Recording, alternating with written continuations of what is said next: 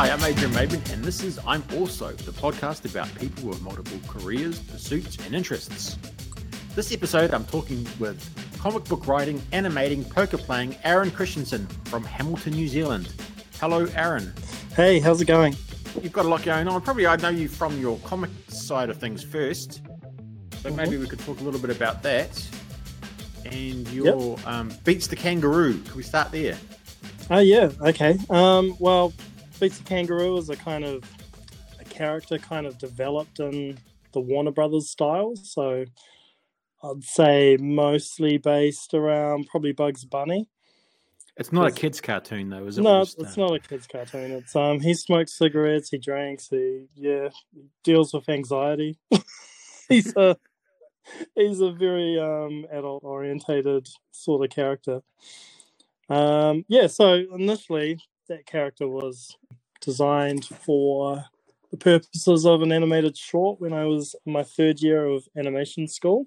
In our third year, we had to make a short film, and so I wanted to do something uh, like a Warner Brothers cartoon sort of thing. And that, so I developed this character, and I put him in a scenario of having to guard a button that he really wants to press, and the, the cartoon's based around his urge to press the button at a top military facility and see what happens. And you're still publishing? With Beats? Yeah, yeah. I've been um yeah, I started doing um yeah, after working on that I started developing the um character in comic strips. For for a brief period there was a weekly strip in the Waikato Times. Continued drawing that character and putting out little um, collections of comics that I've had published and that through generally through um, through two New Zealand comic anthologies, uh, Funtime Comics and Bristle. Yeah, do you find it difficult to sort of uh, keep keep coming up with ideas? Uh, no, not really.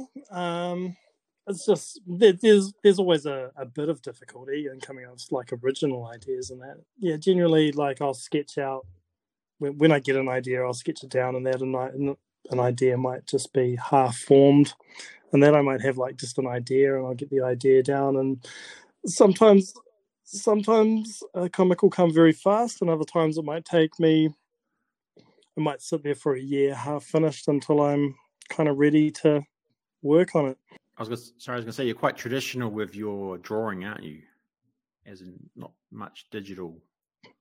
No, I, I hand draw everything, and um, I tend to draw it all on the page as well. So I don't like to do little little edits or cut out a panel I don't like, and that I kind of like to just get it all done and on the page and that, so that at the end of it, the, the, whole page is a finished piece of art as well. Are you a frustrated? Do you find it frustrating to do the drawing, or is it that's the fun part? No, it's well, doing the finished drawing sometimes can be.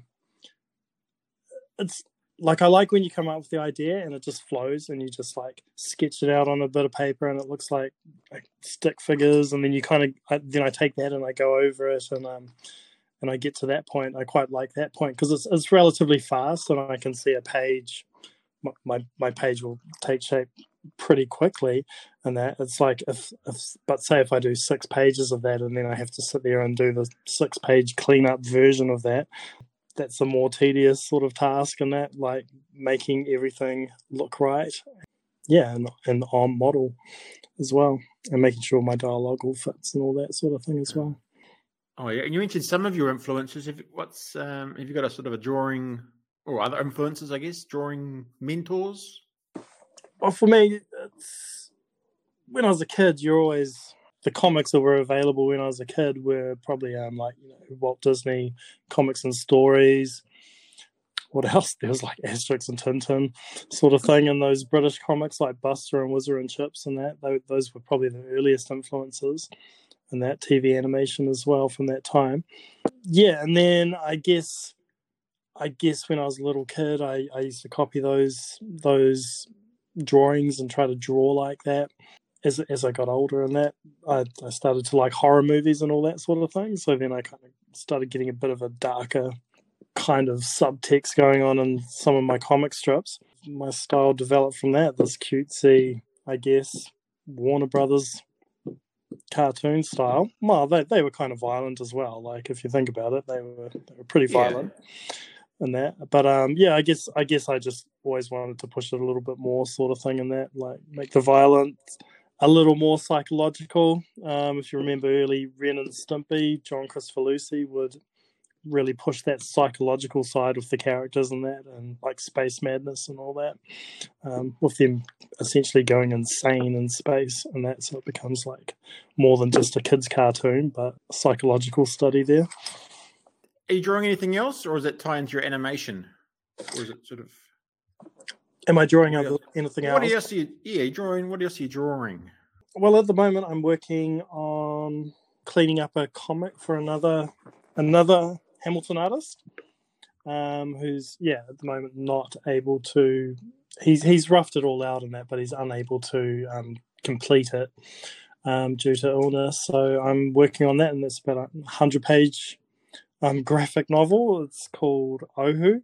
It's centered around three characters on a quest to find one of their one of them's lost their voice, so they're trying to find his voice again, and that as they travel through essentially the, like a surreal version of New Zealand, um, based around the Ohu community set up government set up thing that was back in the 1970s, where the government kind of allowed all these little mini villages and around the country, so essentially hippie colonies. Okay, so animation, what's it, how is it different from animating stuff to your, you know, comic books? Is there a different process, or is it all just a bit is there a different uh, process for that? It's it's kind of like I guess comic book making on the extreme scale, I guess. When you're draw, when, yeah, when you're drawing every scene and every action, and that. So you have to, um, yeah. I did I did my training at um, freelance animation school in in Auckland, and then worked on Brotown. Yeah, doing animation and storyboard work there. Yeah, so so my skills have developed in in that way, sort of thing. So and and the comic book works work has um helped me be able to lay out a scene really well. And you've worked on music videos as well, haven't you? Yeah, yeah, yeah, yeah, yeah. Yeah, years ago, Fat Freddy's Drop, Roadie, and recently Davey Bage's um, Rise Above, which I directed and animated the whole thing. Yeah, that looked really good. Yeah, oh, thanks. Yeah, it's very impressive. Um, right. So you did the video with did, did the video with Davey Bage. What was involved in uh, sort of going from idea to creation and publication? Right. So when when Dave asked me about doing a music video on that, um, the first thing was to come up with an idea. He he wasn't sure. He didn't have anything set. Just gave me the song and told me to listen to it and see what I thought in that. And yeah, I came up with some storyboards of of what, what would become the video in that. Um, the idea originally was to only part animate it and to do some live shots and some green screen and all that sort of thing in that. But as this was in the middle of a COVID lockdown as well, sort of thing. So it was kind of not really possible at that point, and we didn't know when you could get out to do any actual filming and that. So he was like, "Ah, oh, maybe we should. Would you be able to animate it?" And I was like, "Uh, yeah." Knowing that that would that would be me for like the next few months drawing. Yeah, so so I, so I agreed to it. I, I also wanted to to actually produce and direct something, so I thought it was a great opportunity, and I thought the idea and concept was really cool. If you've seen the video, little Davy Bage is playing his guitar, and then his legs stretch, and he zips up to the moon and rescues a little astronaut girl that's trapped there, and then comes back down to Earth. And yeah, it's quite a sweet little song.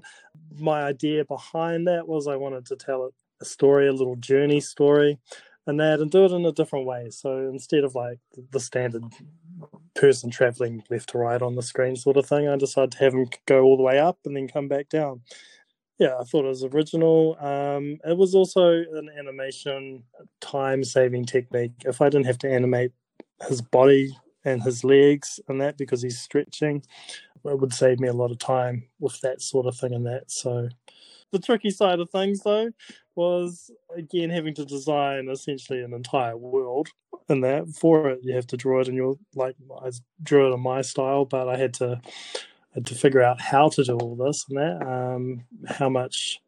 At first, I was planning on coloring a lot more of it, but because I was so rusty and I just had a, I essentially just was able to use a cell phone camera on an iPhone, a stop motion animation app, which was really helpful. Is it when when you take your picture, it leaves leaves an onion skin layer, so that when I move, I can see where my last shot was, which made it quite simple for me to to do my animation.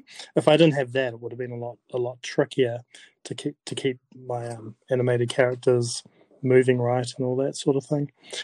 Yeah, so it was a whole big learning process. I had to deal with trying to light when you're doing stop motion, as um, cameras don't like fluorescent lights, which I have in my studio, and yeah, just dealing with some very overcast days that didn't quite help with the filming process. And How do you sync up with the music and everything? that was the easy side, and that um, be- because the music track is done, um, I'm essentially just making sure that my shots are linked up. So, so first, what I did is I filmed my storyboard, so I've got a rough idea right from the start of how everything wa- wa- was going to be in the music video, um, and then I roughly I did a rough animation of each scene, and so then I had a good idea of how it was timing out, and I, if if I needed to drop a shot or like tighten it and all that sort of thing.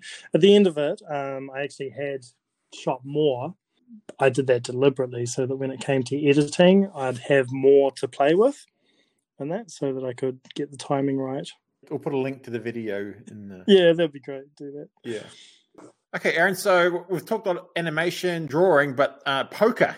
What's going on there? Oh, I've been playing poker for about fourteen years. And I guess I, I guess I started playing because my brother. I dropped my brother off one time, and he was like, "Yeah, yeah, I won money, blah blah, playing poker." And I was like, "What? You won money playing poker?" And that and it's like I thought, "Oh well, if he can win money, I can win money." So I started playing. And back then, like 14 years ago, po- the poker thing was at its kind of peak. The World Series of Poker taking off and that over in America and massive, massive numbers playing the main event. So over here in New Zealand, there was a whole lot of um, league poker. It was pretty massive. Like a Wednesday night at the Outback in Hamilton would sometimes get like 140 players. Yeah, just crazy and that. But over the years, that's that's dropped off, and those places stopped doing it and that. And it's become more clubs have have now like got licenses to like run bigger money tournaments and that. So now, so now, yeah, back back when it was the league thing, you didn't have to pay anything to play poker. Yeah, but now it's like um, there's pretty much regular tournaments every night of the week, sort of thing, in that smaller fields. But What kind of money are we talking about? With, with buy-ins, like a, the club I play at in Hamilton, um, there's like a thirty dollar buy-in, and that with the choice to like you can you can re if you get knocked out, you can rebuy and you can do one add-on, and that so that costs you between 60 and 90 bucks on a Friday night. And if you come first, you'll get about, uh, depending on the number of players, probably around $650 for first and money through to fifth or sixth place. Yeah, Mm. and that. So, yeah, I enjoy it. It's a great psychological game, done well enough to like build up a bankroll so that I've been able to go over to Australia where it's massive over in Australia. They've actually I'm, I'm not sure now, but I, I do know that one t- when when I went semi recently that they said um, online poker had been banned over there. So their big tournaments are absolutely massive, and that there's like thousand players coming to to play play at um, week long events and that. So what I, what I tend to do is just um, save up my winnings and head over there once or twice a year and have a go for the week and see how well I do. What's the what's the thinking process there? When you uh, you've got your cards, what are you thinking? Um, I think when you're a beginner, all you're thinking about is your cards and that, and what are good cards. As you as as you get better, thinking how can you be more sneaky and get in there with like sneakier hands, like uh, little suited connectors and that to bust those players that may be raising with aces and kings and that, and making stronger hands. I think in the beginning, you if you've got top pair, you think you're pretty good. If you but the better players know that you've got to have stronger hands than that. Like you've got to have straights and flushes and hidden hidden sets and all that sort of thing, and that to bust players and get really a lot of a lot of money out of a weaker player. Are you going to go to Las Vegas, that sort of thing? And uh, the plan is to go to Las Vegas one day. What what kind of poker? Because isn't there all different kinds, isn't there? Mostly I play um, just Texas Hold'em. You get two two cards, and um, you're trying to make the best five card hand. That based on the flop, turn, and river, that which are dealt with um, betting rounds in between. Or the other one is Omaha, where you've got four cards and you have to use two of your cards to um, make the best five card hand by the river. I know it's James Bond. uh, uh, maybe getting back to drawing. If, if, you know, what's the if you're a young person trying to get into the drawing mm-hmm. um, comic area? I guess it's quite. Is it quite challenging? Um, well, you're probably never going to make any money from doing comics in New Zealand. Uh, just for me, for I guess my journey in comic making is just getting them published, and that that's just is what makes me happy. In that, um, having having something physical to hold afterwards with your comic in it is, um, yeah, pretty cool accomplishment there. Yeah, getting the actual physical copy still is very exciting compared to just seeing something on the screen. Mm-hmm. Absolutely. Yeah. What about any drawing tips? Oh, just practice and practice and practice. Um, kind of helps that I had three years of animation school to hone my artwork. Is there some comic books you'd recommend people checking out? Um, I think it's Scott Mc, Scott McCloud's Understanding Comics is a really good one. Do you know that one? Yes, I do. That's brilliant. Yeah, Will Will Eisner. He's got a lot of good books about um, the, the, way he writes his stories, the way he lays out his scenes, and um, subtext that he incorporates into into his layouts and all that sort of thing. And that. Yeah, and now we'll get we'll get to plug a product where you promote something. Oh, okay. Um, of yourself or someone else you know, or check out check out all the great New Zealand comic artists out there that have been doing it for years, and yeah, should should be seen more in that. Um, people like um, uh, Ross Murray and Dara Neville, um, Sarah Laing. Look look up New Zealand comics and see what's there. There's so so much great talent that doesn't doesn't get discovered. Is there anything another major topic you want to talk about or anything? Um, yeah, if you're into comics and all that, also check out the Zine Fest. Um, they're generally there's one in Tauranga, there's one in Hamilton, Auckland, Christchurch, uh, Wellington, Auckland, and all that. Um, yeah, that's you can you can meet a whole bunch of great creative people that that make and produce their own comics and zines and all that sort of thing. They're fantastic. You've organised you've organised some of those, haven't you? Oh yeah, yeah. I've organised the Hamilton one for uh, um not now, but like in the past for five years or so, and that and yeah, it's just a great way to meet um, um, creative creative people. So if people want to want to buy your upcoming comic, where can they purchase it from? Uh, they'll be able to purchase it from Mark One Comics on Victoria Street in Hamilton. Trip to Hamilton. That's exciting. Yeah. Give him a ring, he'll post it. oh, even better. and the Mark One Comics website is just is mk1.co.nz. That's mk1.co.nz. Okay, Aaron, thank you for your time, and I yep. look forward to seeing some of your next work. Cool. Are you playing us out with a theme song or something? Oh, I could do that, couldn't I? With David yeah, Bages. Just... I'm not sure. Yeah, play, play that out. That would be great. How brave am I? How tall? When the light